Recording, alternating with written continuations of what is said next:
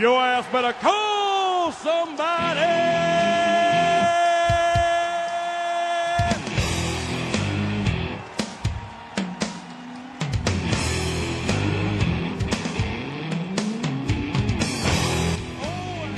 Oh, hell yeah! Welcome to another jam-packed edition of 2, 5, and 10, episode 14, coming at you with my co-host, as always, Benny Stu. Ben, give him a shout. The Theo Fleury episode. It's Make-A-Wish here at 2, 5, and 10 now. And we have our first guest today. We're having a little bit of audio issues, but we have the one, the only, Robobo Biazella. Bobo, give him a shout. What's up? What's up? Jared, my pals here on this fun hockey podcast here. Glad to be here. I think Ben just vomited a little in his mouth. I could see it. Yeah, fuck off, Ben. and we're starting this off with some love. I'd say we're giving it about as much love as the Dallas Stars CEO to his players. So speaking of that, Ben, you want to get us started with the horse shit that is Jamie Benn and Tyler Seguin? I mean, I was confused as whether he was talking about Seguin and Ben or me and you playing hockey in college, but... For the record, essentially... I was the best hockey town has ever seen. That's shit. I'm going to get in trouble for saying this, but that's like winning the Special Olympics, right? Hey, as long as I look good doing it, pal. You still get the gold medal. What was the guy's name in, what was Johnny Knoxville's name in the movie? Jeffy. Oh, yeah. But, yeah, I mean, the owner of the Stars basically sent out the CEO to go out there and basically torched the locker room, pull a heel move. He pulled a heel promo like they do in wrestling, basically called the captain of the Stars, Jamie Benn, and the highest paid player, Seguin, out for their play, saying that they're fucking horse shit. I don't know how else to put it.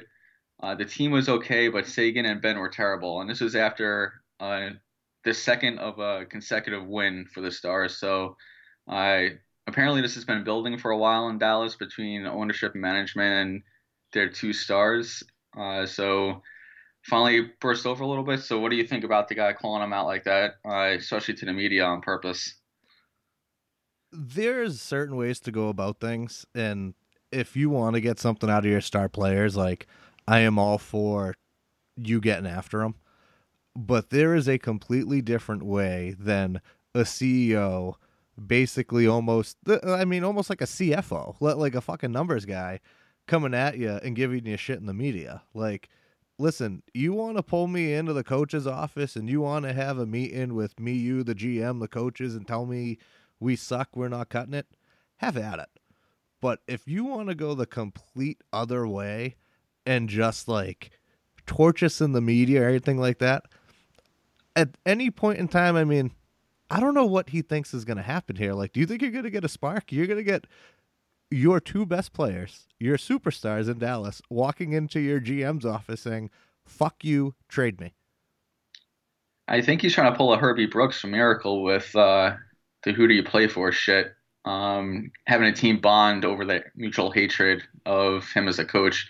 But the full quote is, they are fucking horse shit. I don't know how else to put it. The team was okay, but Seguin and Ben were terrible. What nobody says is what is completely obvious to me. We're getting terrible play from our top two players.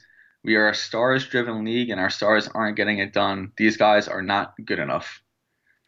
He also went on to say, I don't have the direct quote in front of me, but he was going more after Seguin in the sense of he doesn't go to the hard areas no more. He doesn't go where the puck is. He doesn't know how to score. Like, now if you're Tyler Seguin, because I remember it was the big thing over the offseason of, someone asked him how extension talks were going, and he said he's disappointed because they were at a lull. They just weren't happening. And then right before the season started, they gave him the extension. Now, if you rewind this, and now he knows what's going on the back end, would you sign in Dallas or be like, I'm playing out my last year and fucking I'm hitting the market? I mean, that's hard to say just because I don't think – he was going to get 8 years, $78 million from another team. And this is coming from the CEO. This was done on purpose. For me, it's kind of like a multi-layered thing here. One, the owner of the Stars and management, they're worried about just general like not caring from the fan base in Dallas. You know, they're always competing with the Cowboys. The Mavericks were on a good run in the 2000s, and they've missed the playoffs 8 out of the last 10 years. And if that happened in New York, which it did, or Philly or Chicago, the fan base would be up in arms. In Dallas, they just stopped caring. So I think they know, even though they're currently in a playoff spot, that this bubble playoff team every year isn't really getting it done in their market. So the owner wanted to kind of get his star guys going, get the team going a little bit. But if I'm Seguin, you know, he scored 40 last year, 44 goals last year. This year, he's completely off that pace. I just think this isn't a strong vote of confidence in Montgomery. Like, usually if this is a problem, the coach would take care of it, or the owner would sit down with the coach and say to take care of it. The fact that they're going kind of over his head to the media, I don't know if that's a vote of confidence in the fact that they think he can handle a situation like that on his own. With that being said, do you think this has to be with him being like a first-year coach in the league? Or do you think this is certain players being like, this is the way we play, pal. Like, fuck you, take it or leave it. There, I mean, there's already rumors that Seguin just doesn't connect with Montgomery, which, give me a break with that shit. I don't know if it has to do with – I don't think they – really did it on purpose, but the fact that they kind of like, if you were on the Stars, wouldn't that devalue his standing in a room? Because now they know that when shit gets tough and things need to be said, he's not going to say it. He's going to have his bosses do it, or wait for his bosses to do it. I mean, I guess that's a horrifying thing. Like, as the coach, you know who your boss is, and the GM and the president and the owners. But as a player, I mean, where does that leave you trust-wise in the sense of, well, I'm going to walk in today and now the athletic trainer is going to yell at me for not playing hard last night. Like, where's the line? I think this stems mainly, and the CEO came out and said it's not about the contracts. They earned the contracts. They're not regretting paying them as much as they are. So that's, he was upfront about that. But I think it really stems from last year because they were almost clinched a playoff spot. And then at the end of the year, they just fell off a cliff. They lost like 8 in a row at one point. And Jamie Benn, who's the captain, even last year, there was kind of like rumblings coming out of the locker room that he didn't do everything he could have as captain or as an actual leader in the room to kind of stem that tide and turn the team around a little bit. So now with their start this year and his lack of production, I wonder if – I don't think they would strip him of the captaincy, but if they would move him. Do you think this stems from Jamie Benn does not go down on his woman and satisfy her? I mean, because... is that confirmed? Because if so... That's confirmed. He does not reciprocate. Jesus Christ. Well, I mean, I just imagine him not having a good home life then, which kind of probably affects his on-ice play, you know? I mean, I'm just saying, guy. I mean, he's not even putting a biscuit in a basket at home then. Shit. 2 for 1. I read online that where Pittsburgh talking about breaking up their core a little bit earlier in the year, that Dallas and Pittsburgh, they need to come together and give the hockey world what they need. And that's a Phil Kessel for a Jamie Benn trade where Seguin and Kessel are on the same line in Dallas. And just the old... right up the Bruins hoop, just like, here you go, the two guys you could have had playing together are no longer here, and they're playing in nice, beautiful, tax-free Texas. And see which one can outlazy the other. That would actually be the impressive part, seeing like, hey, I bet I could dump it at the red line here and not even move. Like, I'm just going to sit at the red line and wait for them to come back out. Well, speaking of the Bruins, do you want to go into a little preview for the Winter Classic that's being played on Tuesday between the Blackhawks and your Bruins? You guys, you just beat Buffalo in OT, which was a big win for you guys. Yeah, that was a big win standing-wise. They hosed me a little bit on Thursday. I picked them as my lock because they were home, and then the Devils came in and donkey kicked us. With that being said... I'm hoping to see a full 60 minutes from this team. It seems to be very hard for them to put a full 60 together. Even last night in Buffalo, they came out, they had a good first period, MIA in the second, and then finally tie something together for the third. I'm hoping against a struggling Chicago team, they could kind of do the same and get after it a little bit. Another thing is they came out this week with Tuukka's helmet of this. Oh, yeah. Tuukka has on his, and I mean, dude, that helmet's sexy. But Tuukka played last night, and with this basically every other game going, does that mean Halak has the start and we don't get to see Tuukka's helmet? I mean, I hope Tuukka just gives it to Halak. Well, I mean, if they go with the hot hand like they've been going recently, it sounds like it's a back end of a back-to-back, so I would think you would get the start. We'll see. Bobo, your thoughts on the Bruins going into this Winter Classic? They've been a little shaky as of late. Like Kevin over here mentioned that they don't give full efforts, which could be concerning, of course. It's nice knowing that we're getting healthier, although then again, they just put McAvoy on IR, so I guess we got a little too excited there. But all that being said, I feel like they have a chance to, you know, kind of right the ship a little bit, start the year off on a good note, smash in their original six foe, and then get the ball rolling. That's it, smash their fucking face in. You know? Fucking Chicago's been playing, picking it up a little bit lately. I think they won 3 or 4 in a row at one point last week. I'm not scared of babyface Colleton. He can kiss my nuts. But so my question for you guys is, do you think this has less to do with the Bruins' mentality towards playing a full 60 minutes, or a combination of the injuries and it's a veteran team that's been there and done that, so they know kind of when to turn a switch on later in the season and heading into the playoffs? I think with the injuries, it's hard because, I mean, McAvoy goes back out. They said Marchand's hurt. They don't know if he's playing in the Winter Classic or not. I think there's a huge thing here. We just got Z back. He seems a little flat-footed right now. Obviously needs to get his legs underneath him. DeBrusk just came back. Hopefully he's going to start going. I know we got a big goal last night, huge tip-in to tie the game. I don't know, man. Another thing on the other end is this Chicago team's kind of like us in the sense of veteran team. They got guys who have been around who have done it. I mean, definitely not their first Winter Classic either, so they're definitely going to be feeling at home in a sense. I know it's a home game for them because it's at Notre Dame, but I mean, this is what, their 4th Winter Classic? So I don't think they're going to be surprised by any means. One thing for me that's definitely to talk about is the Bruins suck in Winter Classics. Like we're not good in them at all. Like, did you beat Philly that time? We beat Philly, but we played like absolute dog shit. We got a Marco Sturm OT goal to win it. But like, I don't like, it took us the third period. I think there was a minute left for us to tie it. Like, we just didn't play good. The Gillette Stadium one, we played awful. The Canadians fucking beat the shit out of us. So I'm hoping that we can now have a good Winter Classic game. And Backes, just got a 3-gamer for that hit? Yeah, and I mean, that hit, too, was...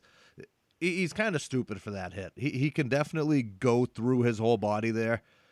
I know he, quote-unquote, he grazed his shoulder going through, which he did. He did hit the shoulder before the head, but he definitely got all that in the head, and he definitely could have just got him by the hip and just knocked him flat on his ass there. Backes, too, due to the ways, he's now under the repeat offender rule, so he gets 3 games for it. So first game was last night against Buffalo, then it'll be Chicago, and then whoever we play after the Winter Classic. I think you might be right. Bobo, any other ideas, thoughts? So I'm trying to think, it's definitely tough for a team to play consistently when you have so many injured players out there. I mean, and then that being said, there's also some new faces, so you're trying to figure out what works. I have noticed that a couple of players have been playing consistently, if not a little better. Like Krejci, for example, has been stepping it up. When he was playing with Marchand and Pasternak, he was doing great. And then with Bergeron coming right back, he picked off right where he left off against Nashville, which very good team, not easy to do. But now that those guys are back on the shelf again, you got to try to figure out what works. You got to hope that there's a spark from everywhere else in the lineup because you can't get all your offense from just the top line. But yeah, again, just going into Chicago, this Winter Classic, we haven't played well. I think it'd be a huge confidence booster if they can get the first goal and quickly, like maybe like within the first 5 minutes, just kind of set the tone, skate hard for those pucks, win those battles, do the little things right, and then everything else will follow through. And can we just talk about it too real quick? I'm a little bit jealous that Fast Phil's going to the game, so clearly I got to open up an ice cream shop and have a whole bunch of expendable income to afford tickets to this game and the road trip out and everything else. Just throwing that out there. Do you want to give a quick WJC update? Team USA almost pulled out that big comeback win over Sweden. I think it was yesterday. Yeah, USA versus Sweden last night. They were down the hole. Was it a 4-0 hole or was it 3-0? Yeah, it was 4-0. They came back. Third period, 4 goals, 3 of them from who I called out last week, Ryan Poling, so I know a little bit about hockey, for the record. But yeah, huge comeback. They end up losing in overtime. I think against a team like Sweden, it definitely speaks a lot because, I mean, they're not an easy team by any means. Like, you know, half the league, well, I don't want to say half the league, but at least a quarter of the league is some sort of Swede. So good for the U.S. to kind of get back on that track.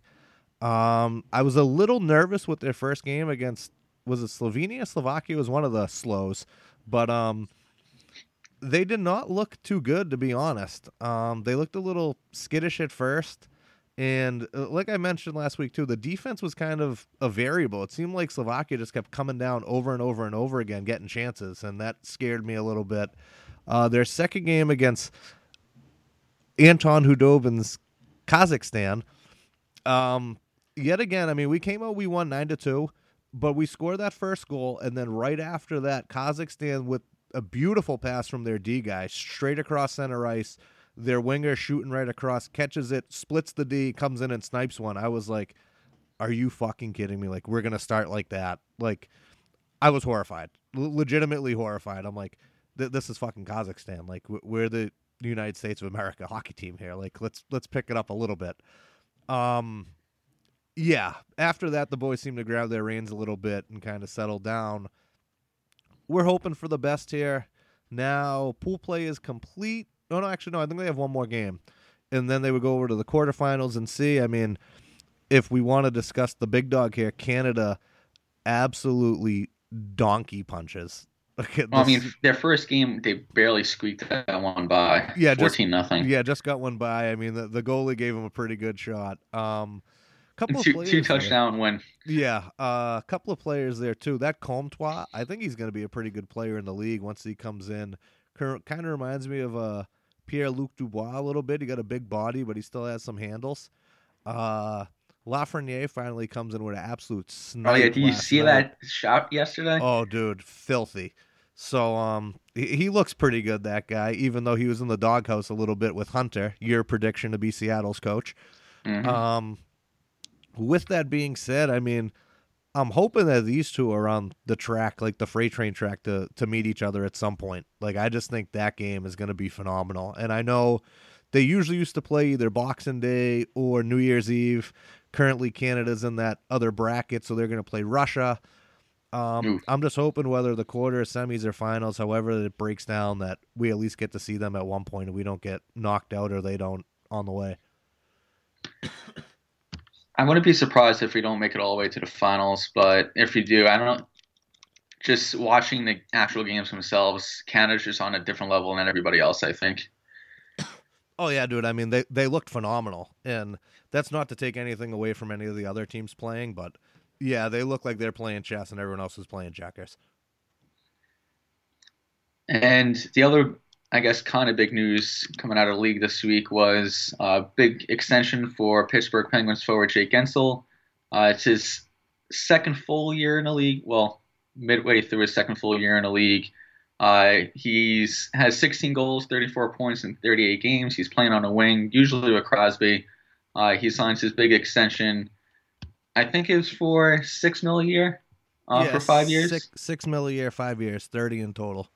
Okay, yeah. So thoughts on the 24-year-old getting that extension before his ELC is up, and do you think it's a good long-term deal? I think as long as Crosby there, it's going to be a good deal. Like he's played really well with Sid.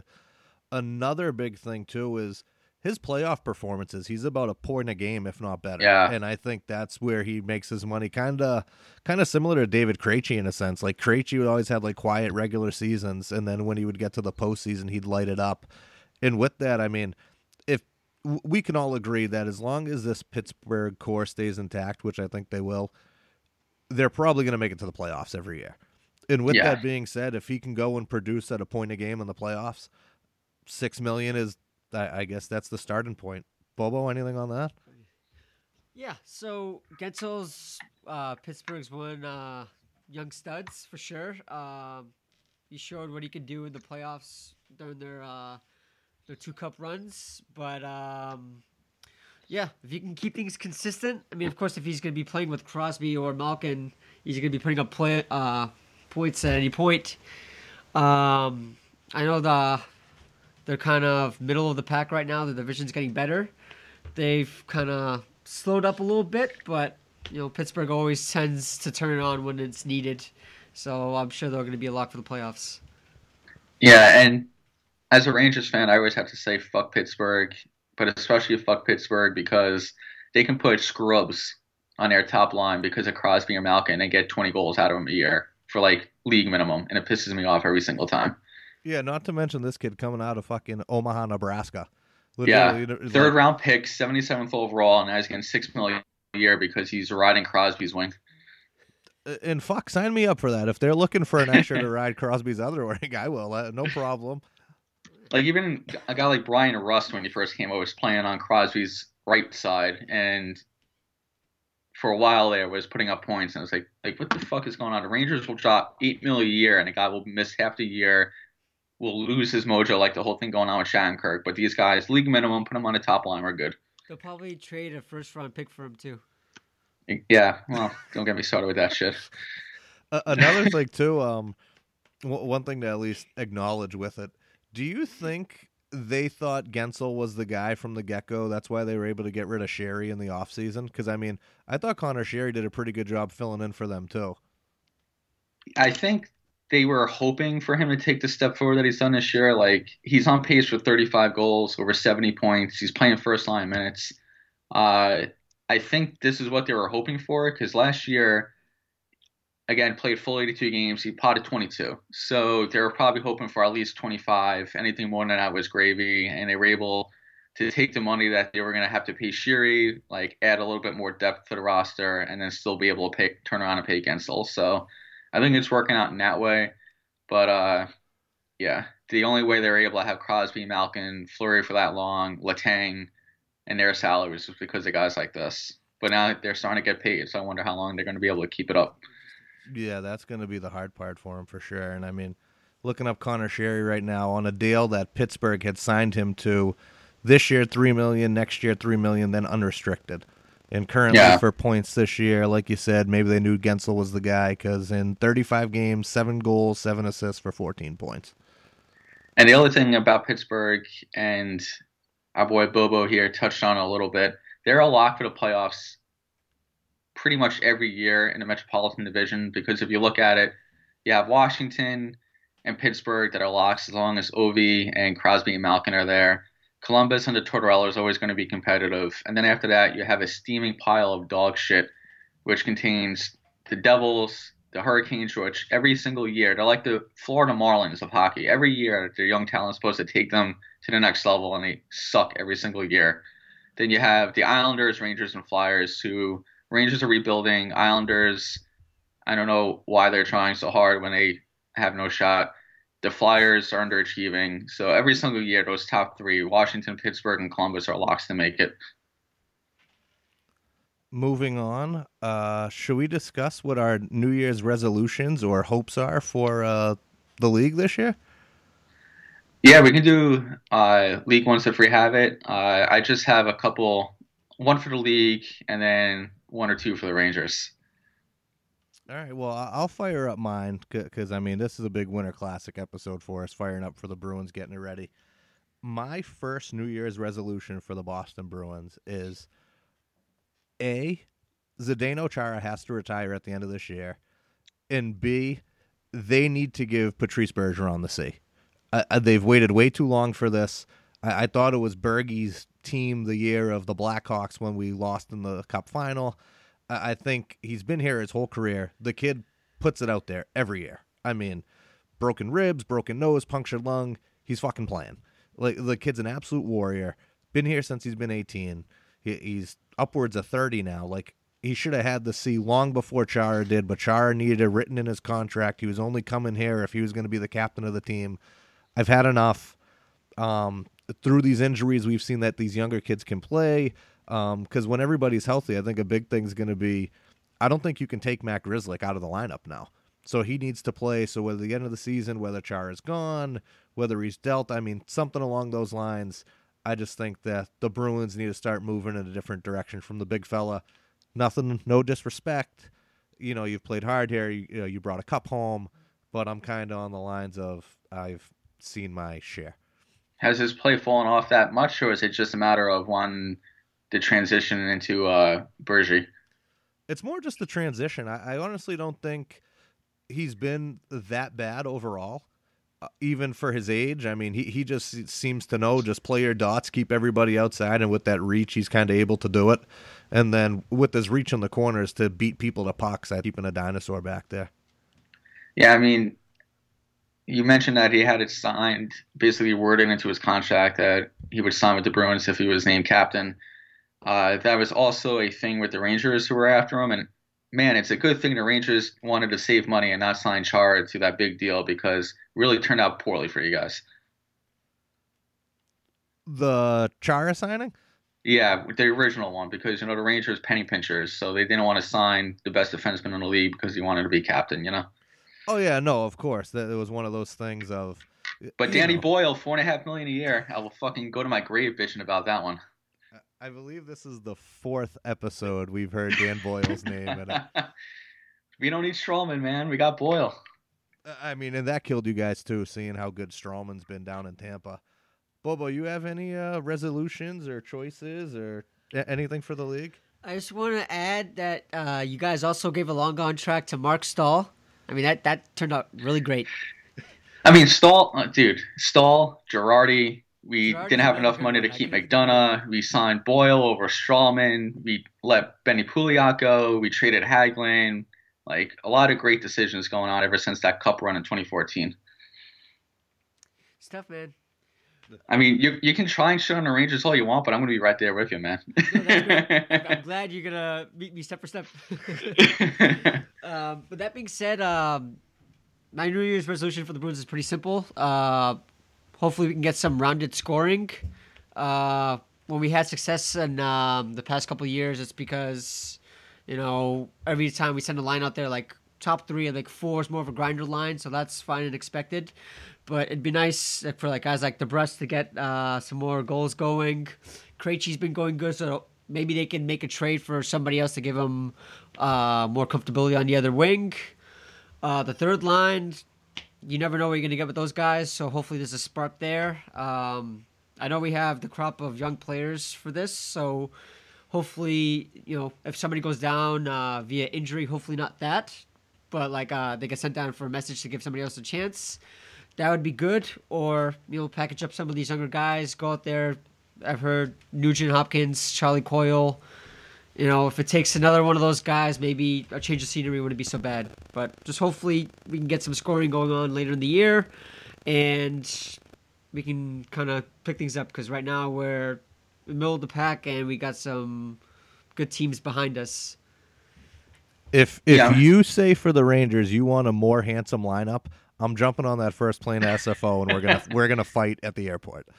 Well, I mean, I could be in a lineup too, and that would help. But I think the Nash trade was supposed to be what your secondary scoring. I don't think they were expecting him to basically retire at the end of the year. I mean, they didn't send a package to the Rangers that was equivalent of a rental. So they sent Lindgren, first round pick, Spooner.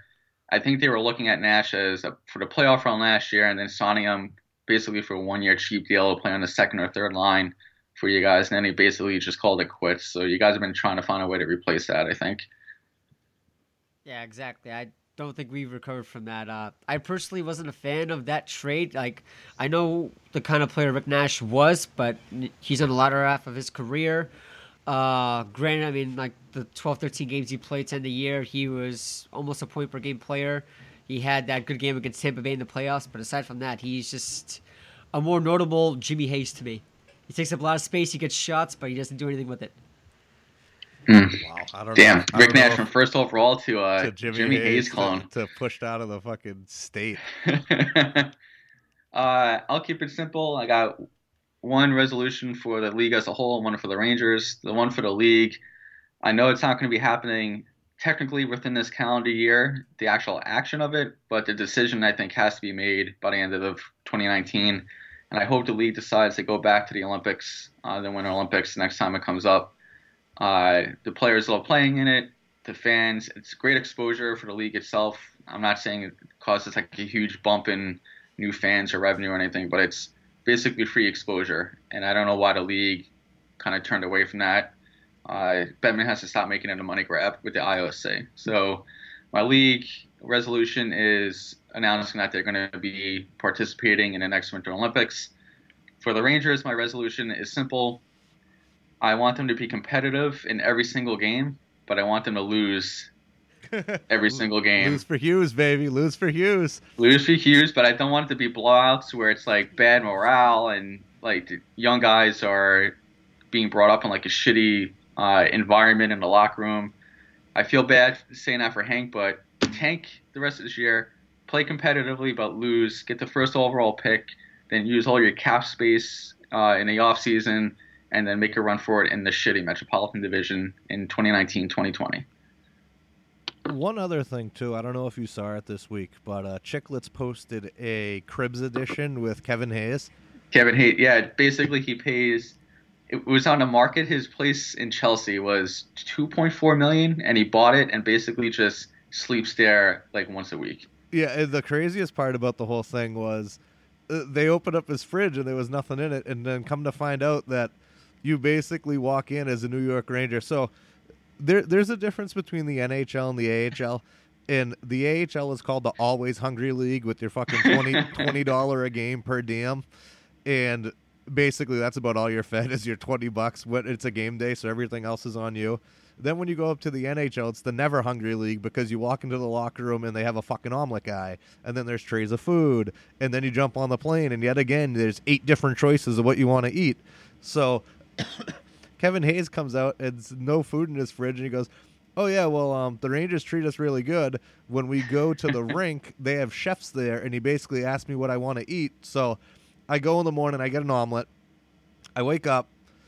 We have practice, I have lunch, and then he asked me what I want to eat for dinner, and that's ready for me. So basically, I just, every meal is takeout outside of what I eat at the rink. So pretty good life for $5 million a year. Good for him. That's why free agency, man. The Rangers, they have that multi-million-dollar practice facility in Westchester, Madison Square Garden, obviously being a millionaire professional athlete in the city.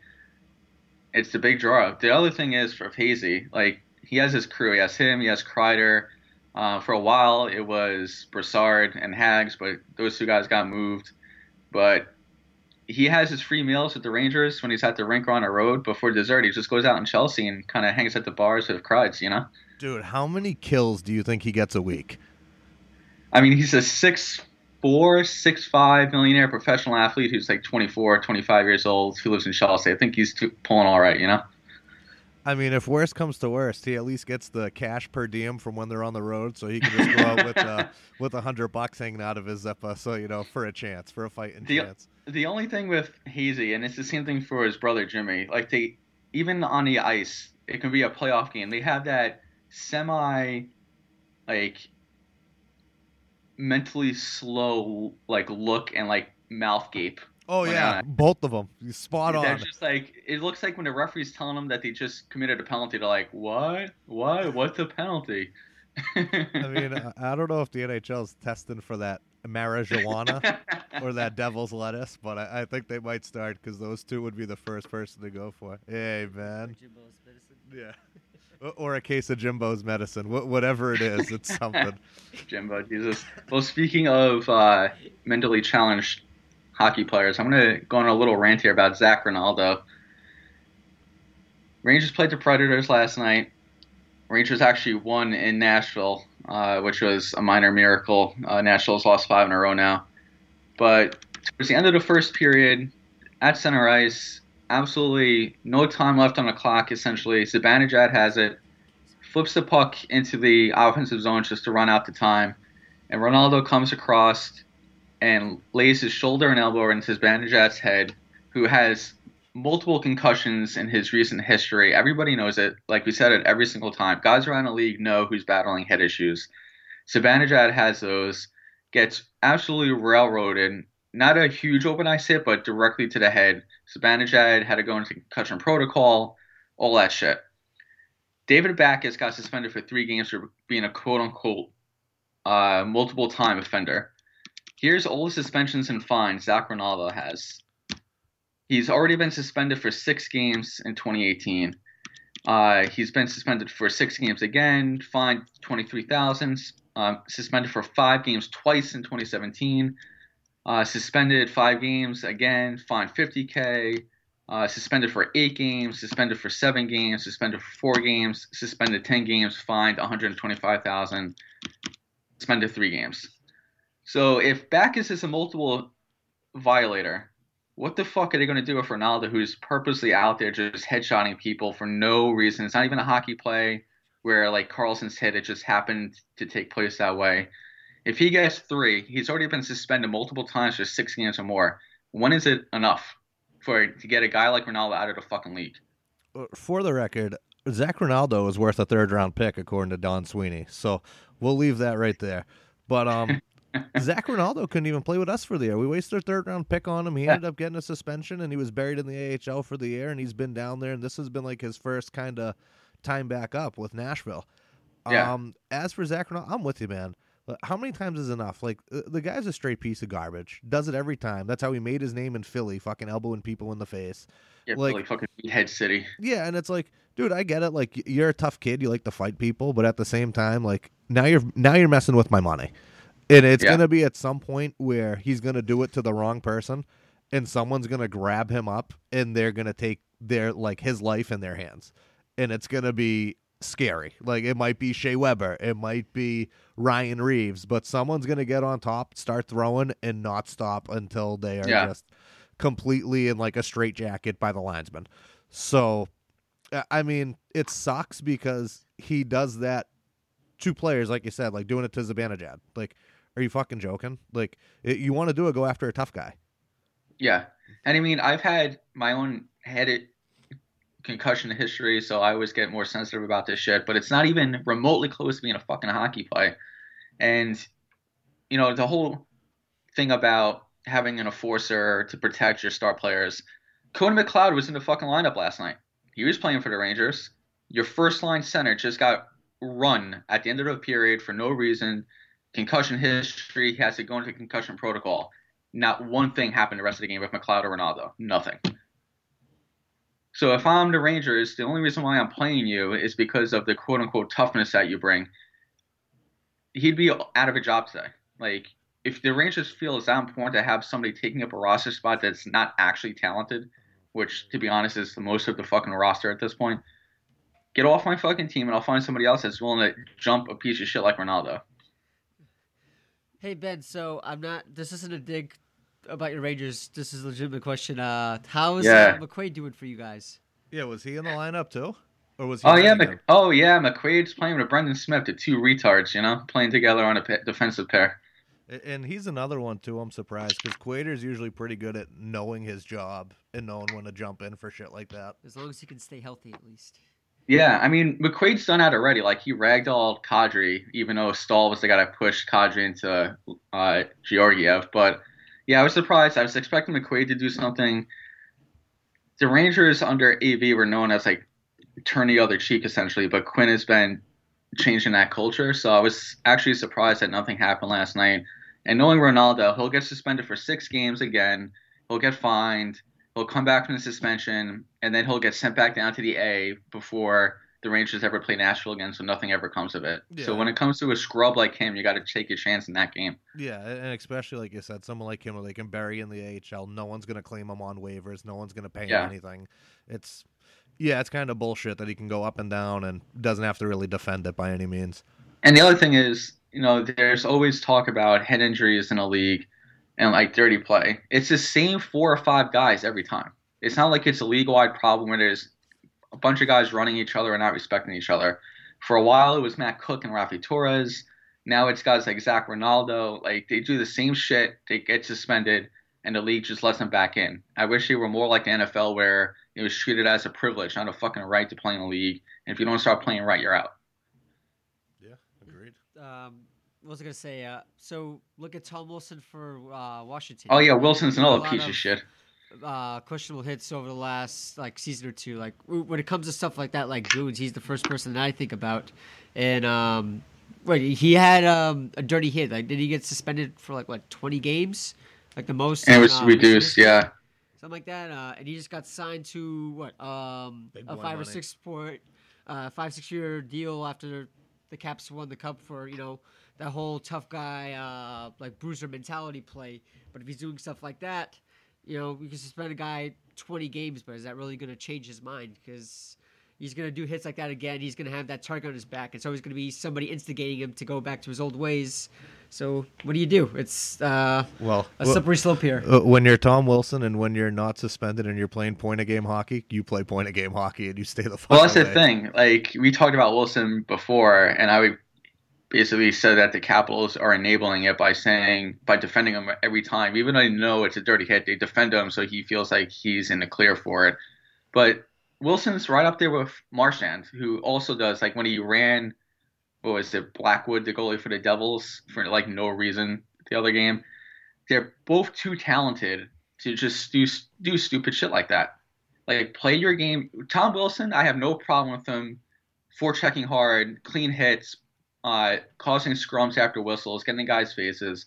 It's the dirty, on-purpose hits that guys like Marshy and Wilson do that they just don't need to. Like, Wilson and Marshy can score 30, 40 goals a year if they wanted to. Can I go back to the team's New Year's resolutions real quick? Because I only talked about the Bruins, and I forgot I had 2 others for 2 other teams. Oh, yeah.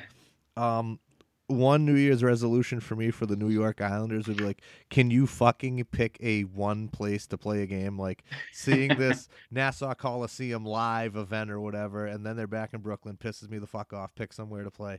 And they'll be in Elmont soon enough, man. Because Elmont, Queens, the hockey hotbed. Yeah, exactly. You can't go much better than that, pal.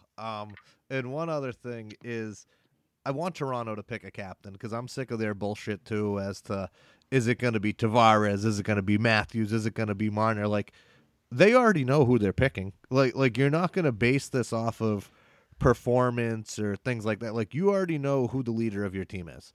Like, why make it a big?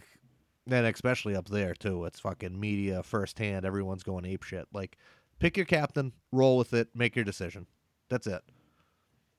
Yeah, are they, afraid to step on Matthews' toes? I feel like he is young enough where he doesn't really care that someone like Tavares, who's also an elite player, comes in, signed to a long-term deal, and becomes the captain. He's already been a captain somewhere else, Well, he's about to sign a big check for some big boy money, so yeah. I don't think they want to step on his toes to make him think the grass is greener somewhere else, and it will be Tavares, pretty green where he goes. Tavares had that photo of him in Maple Leaf pajama pants, so I think if Matthews wants to see, he needs to take a photo in a Maple Leaf onesie, just outdo Tavares. Speaking of onesie, I was actually going through some pictures the other day, and I saw a picture you posted of me in a Bruins onesie saying that's a whole lot of ugly. I'm still a little offended by that. Well, I mean, just the yellow and black all over the place. You look like a fucking warning sign. And you still ran into it, pal. What else we got this week, Benny? The goal song. So this started actually with the Charlotte Checkers. I think they're in the ECHL now. But the LA Kings do it where each player can pick – their goal song for the year after they score a goal instead of the team having one uniform song after they score. And I was just curious if you had an idea of what 1 or 2 of your goal songs would be if you were in a no hungry league, potting them in a net. See, that's a good question because, I don't know with me how I would go, because like, besides the Portuguese national anthem. Oh, it would be the Portuguese hump dance. Big shout out to Kyle. He knows the Portuguese hump dance. But like, I don't know, because like when I go out there and I'm like in pregame skate, like I'd rock out to some AC/DC, I'd rock out to some rap, like I don't know, maybe a little bit of Jay-Z, a little What More Can I Say? You pop one in, fucking say that. I mean, you could do the caner, like, get the fuck up, screaming at people. Like, I honestly don't know what I pick. Maybe a little Sound of Music. Feel like I want to be inside of you. So, I mean, or maybe a little Big Pun. It's so hard. I don't know. Yeah, I had the same thought. My one was Hard Knock Life by Jay-Z. Even though it's not like a very up-tempo celebratory song, it's just kind of set in the mood a little bit. And then the other one was... and it's funny enough that you chose the New Age Outlaws theme song to start, but I was actually going to go with the Heartbreak Kid, his theme song as one of my goal songs. Oh, and when they drop the "They Think I'm Cute, I Know I'm Second," do you just flip your bucket off so everyone can just see the flow, or what?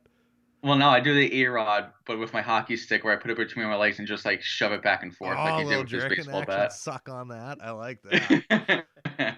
I mean, like, Bobo, what do you think? The problem is I got like a Ryan Getzlaf salad, so I can't even like take my fucking thing off and run my fingers through my hair. So it'd be a tough look for me. But yeah, Bobo, what would your goal sound? It's tough having hair, man. Like, look at us. It's just rough, you know. Dude, you could do that with my back hair and just comb straight through it.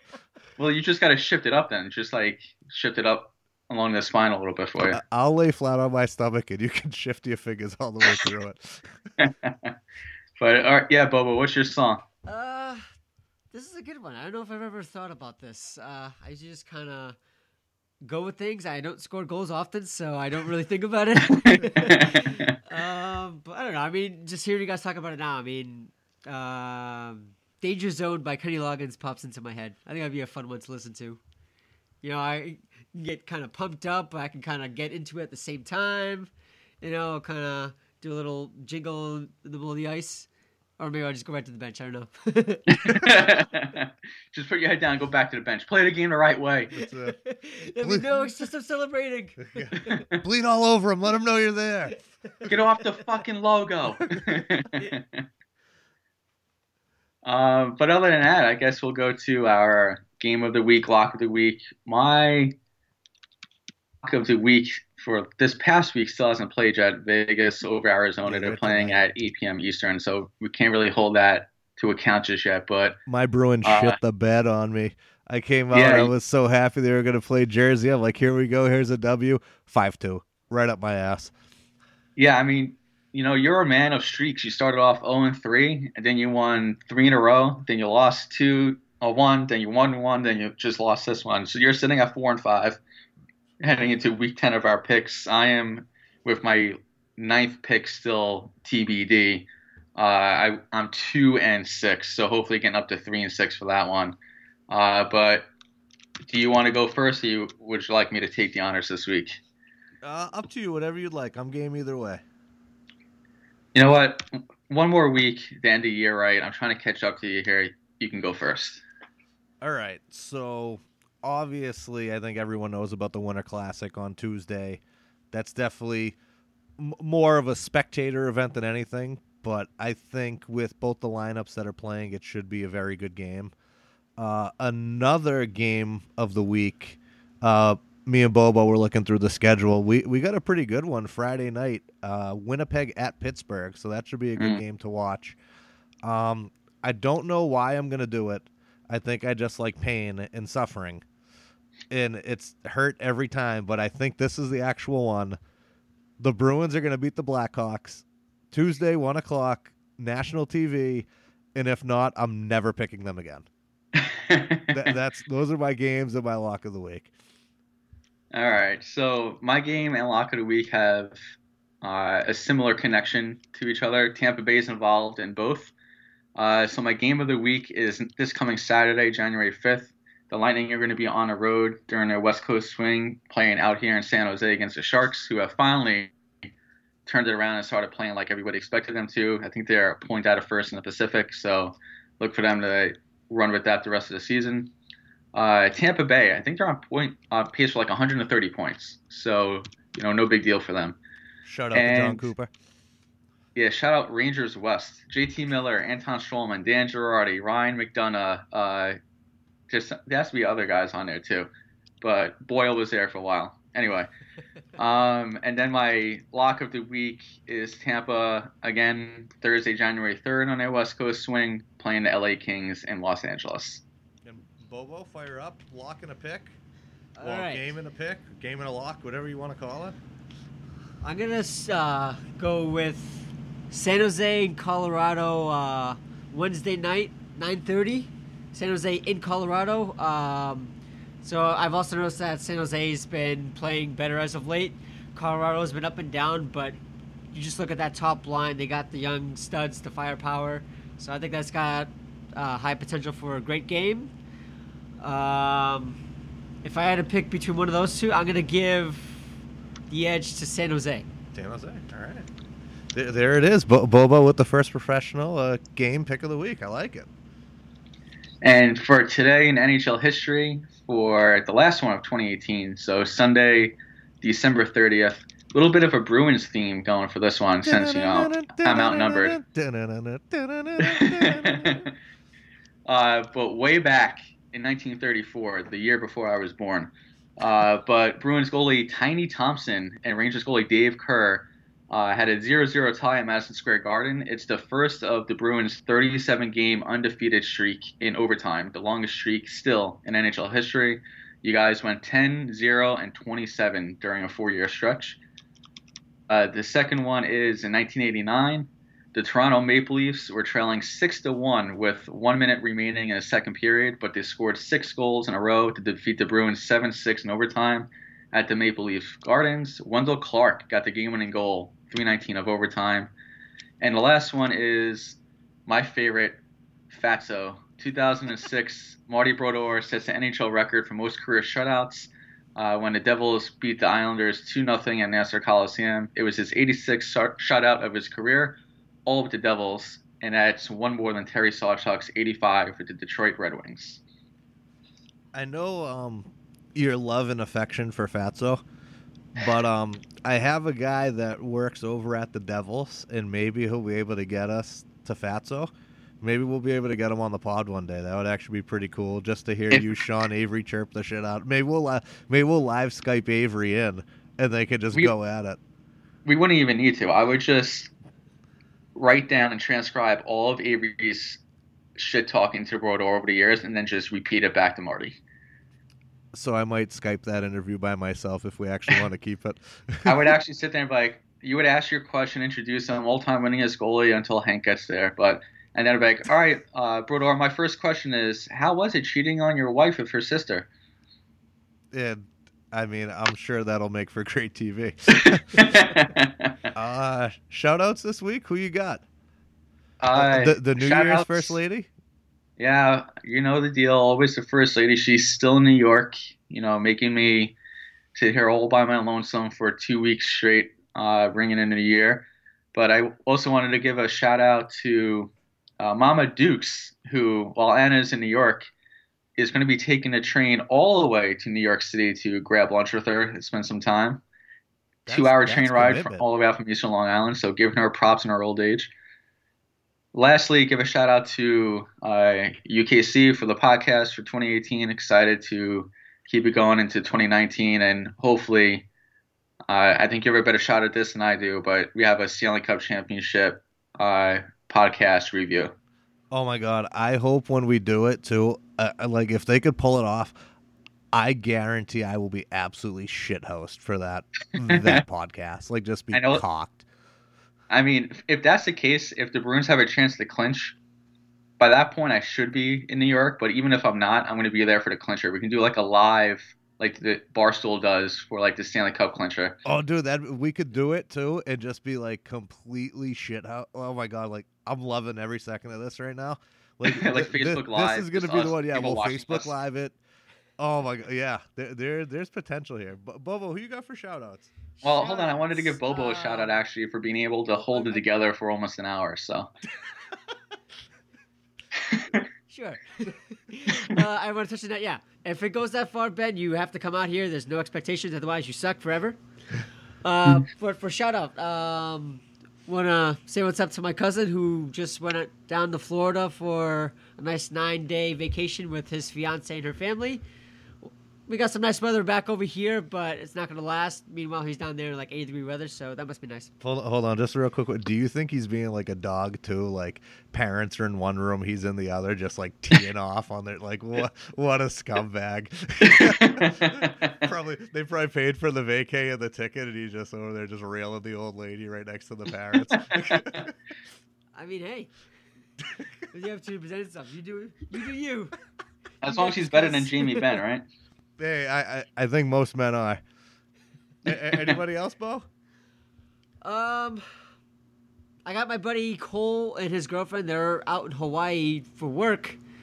Recently talked to them, saying it's great out there. They saying that they might stay out for a little while longer. I can't blame them because they're in the middle of paradise. So hoping things are well on their end. All right, I guess I'll go. Getting close to the wrap up here for 2019. First and foremost, I want to take a shout out back from Bobo because that's coming out now. I don't care, Bo. You've been here the whole time. It's going to happen. This scumbag hasn't listened to any of our podcasts, but he was here during recording time, and I'm like, all right, Bo, come on. He's like, are you sure you want me? And I'm like, yeah, come on. And he's like, I haven't listened to any. I'm like, you motherfucker. Well, it's difficult for him to figure out how to turn a computer on, so. Well, it's one of those things, but that's fine. I mean, there's certain things with Bobo I take to the grave, and that's definitely one of them. Like, I love how he's getting on me that I would suck forever if I didn't come out to Boston to watch the Bruins win the Stanley Cup, but he won't even listen to the podcast. But he's in the clear. I still have plenty of time to catch up. When it reaches that point, there's no turning back. All right, well, there's a pop quiz. So next week, even if you're not here, I'm going to be sending you a pop quiz with little tidbits from each episode that only if you listen to it, you would know what the answer was. So you got 13 to catch up on. It's a shame you're going to do it next week, and I'm not going to do it. Yeah, I'm actually not available next week. But, Ben, I'll take you up on that offer at a later date. Sounds good. Yeah, big shout-outs this week. Big Red holding down the fort upstairs while we're recording down here. Granted, the children are napping, so definitely like just a nice relaxation. So she's got it easy. She has a nice relaxation hour. I'm trying to think who else this week. It's been a really quiet week. Well, not a quiet week. It's been a nightmare traveling all over for the holidays and everything. But yeah, I don't know. Cam's been good. Emma's been good. No complaints. Do we have? Yeah. So you took Cam skating. Yes, we took Cam skating. We went out to the good old Burlington Ice Palace. Busso hooked us up with a sheet of ice. And, yeah, we went. And, first time, he was a little, one of those things. Well, like, nowhere has milk crates anymore, like I learned on. So it was hard on that end. And then, like, I brought a chair out for him, but he wasn't really digging his edges in. He was kind of just letting me push him around, and I'm like, come on, kick, and he's just gliding around having a good time. He looked happy as shit, though. Oh, yeah, no, dude, we had a blast. It was awesome being able to do it. Do you have any New Year's resolutions, Benny? Any personal resolutions on here, or we save those for off-air? I mean, I have a couple. Oh, hold on. Here we go. Here's a special guest. Canimal, get over here. Cam, can you say what's up to Benny? Hi, Minnie. Hi, Cam. Can you say anything else? Tell him. Say what's up, dude. Yeah, dude. What's up, dude? Yeah. Bye. Oh yeah, we'll have Cam do a bye outro. I also wanted to add, since the whole New York Boston rivalry that we have, the least competitive rivalry that exists in the world. The Patriots are currently up 28-3 at the end of the third quarter over the Jets. Benny and the Jets. We're only down by 25. That's a win. There's a chance. Dude, dumpster fire. Just lose them. Yeah, 4-12. Cam, you want to sing bye? I don't want to see you. I'll talk to a baby. Bye. There you go. But the biggest resolution for 2019, which I already have told Kevin about off air, but I will be once again a resident of the great state of New York by the end of 2019. Resolutions for me, personal level, I got to shed some lbs. I got to get after it a little bit more. I should probably play a little bit more hockey. I've been a little tied up with that. I'm trying to think, like, personal care, I did pretty good this year. I went last week, got my first pedi. I feel like a new man. Socks haven't fit right since.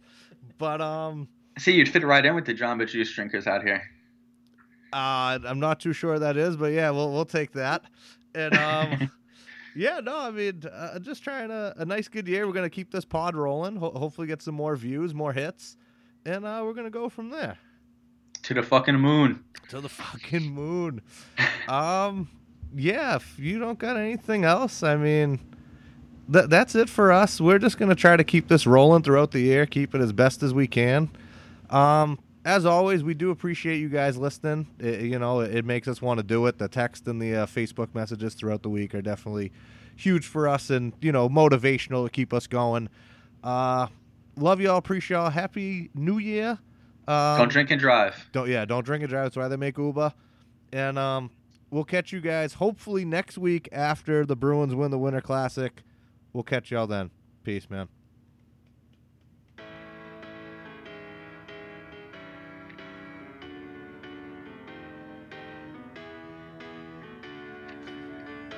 The warmth of your love's like the warmth from the sun, and this will be our year.